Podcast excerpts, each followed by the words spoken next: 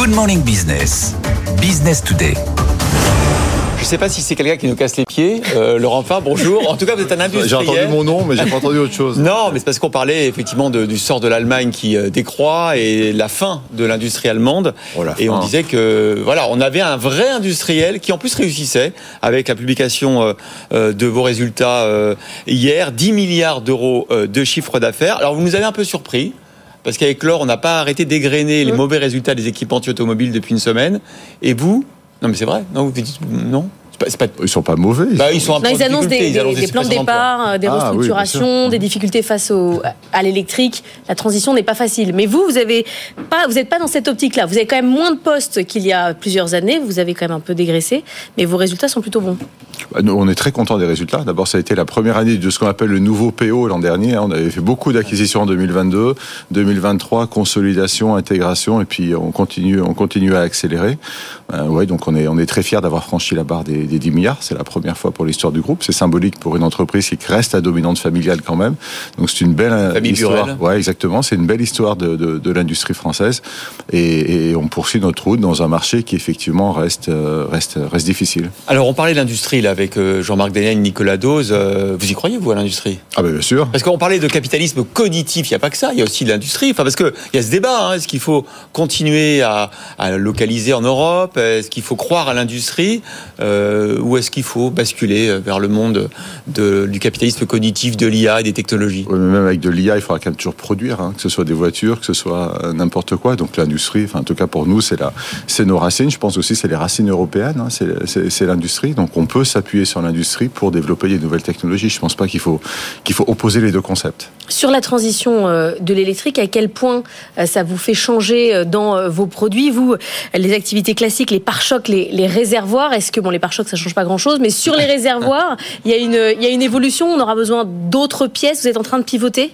Oui, quand on parle de l'électrique, nous on aime bien parler de, de trois aspects qui sont, qui sont les impacts de l'électrification. La technologie, dont vous parlez, la géographie, parce que l'électrique euh, rebat les cartes et on voit que la Chine gagne, que les États-Unis résistent et que l'Europe est en train de, de perdre. Et puis les clients, parce que force est de constater que des, nouveaux clients comme Tesla, comme les Chinois, euh, ont bénéficié de l'électrification pour prendre des parts de marché importantes et que les clients dits traditionnels, qui sont nos clients, Stellantis, Volkswagen et autres, ont du mal quelque part à, à- à lutter contre eux en termes de compétitivité dans l'électrique. Donc les enjeux, c'est géographie, être Ouais. moins européen, euh, client se diversifier et puis technologie être moins dépendant de- du réservoir à essence par exemple c'est pour ça qu'on va dans l'hydrogène c'est pour ça qu'on on fait de l'éclairage c'est pour ça qu'on fait de l'électrification aussi Alors vous, justement, vous évoquiez les, les différentes euh, concurrences internationales. Vous êtes obligé de suivre finalement vos donneurs d'or, euh, les constructeurs.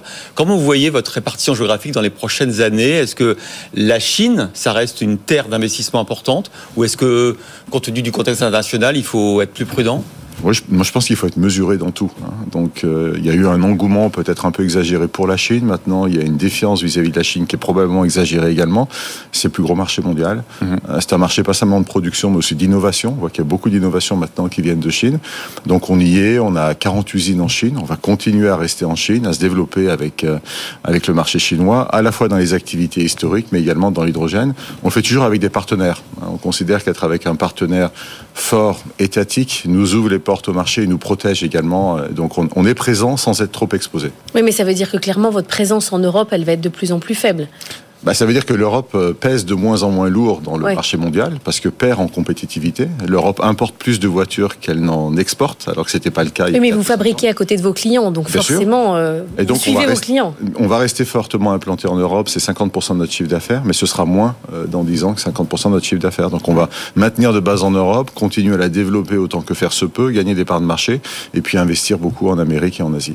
Pour euh, nourrir le débat sur euh, l'Allemagne qu'on a eu, vous avez euh, fermé votre usine, hein, Rothenburg en Allemagne, pour aller en, Slovaquie, donc c'est toujours en Europe. Mais ça veut dire que vous considérez effectivement que l'Allemagne est en train de perdre une partie de ses atouts industriels? À cause de, de pénurie de main d'œuvre. Alors, le, ouais, le, le sujet de Rothenburg, c'est une usine qui est liée au, au réservoir à essence. Ouais. Donc, quand l'Europe décide d'électrifier euh, les, les, les, les- les automobiles, eh ben, il n'y a plus de réservoir à essence. Donc, il ne faut pas s'étonner qu'on ferme quelques usines, notamment en Allemagne. Après, l'Allemagne a un problème de compétitivité comme l'Europe dans son ensemble. Ouais. Euh, L'Allemagne a un problème de compétitivité sur les coûts de la main-d'œuvre, sur les coûts de l'énergie. Euh, donc, effectivement, ils, sont, ils, sont, ils ont une force d'innovation importante. Ils ont une agilité qui n'est pas forcément au, au niveau des enjeux actuels de la transformation. Et ils ont, ils ont un vrai problème de compétitivité. Et la France bah, la France, on, on part d'une base euh, industrielle moins forte que l'Allemagne, donc on a moins à perdre. Euh, C'est peut-être triste à dire parce qu'on part d'une base un peu plus faible. Euh, On n'est pas exportateur depuis longtemps, donc on a moins à perdre également. Il ne faut pas oublier que l'Allemagne, la moitié de sa production, elle exporte euh, de l'automobile, ce qui n'est pas le cas en France. C'est avant tout pour le marché local. Donc la France résiste, euh, mais encore une fois, est très très loin du niveau d'industrialisation de l'Allemagne. On produit trois fois moins de voitures en France qu'en Allemagne.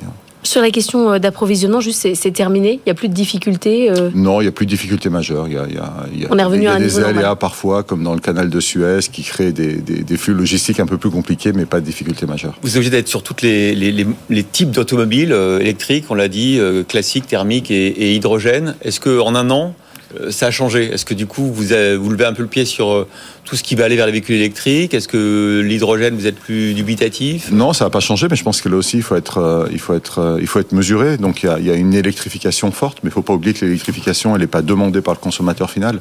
Elle est imposée par le régulateur. Donc, il y a toujours des questions sur euh, est-ce que le marché va adhérer? Est-ce que les gens sont prêts à payer plus cher pour une voiture qui offre moins? La réponse est non. Donc, on voit que quand les, les subventions s'arrêtent, comme en Allemagne, ou qu'elles diminuent, comme en France, ben, la, la demande se tarit. Donc, nous, on croit l'électrification, mais ça va sûrement moins vite que prévu. Et puis, l'hydrogène, on voit ça principalement pour les véhicules lourds, pour les véhicules commerciaux, pas forcément pour les véhicules particuliers. Peut-être dans 20 ans, mais pas dans les 5-10 10 prochaines années. Et là, ça continue parce que tous les constructeurs de camions, de trains et autres vont, vont vers l'hydrogène. Merci beaucoup Laurent Favre d'avoir été avec nous, directeur Merci. général de Plastic Omnium.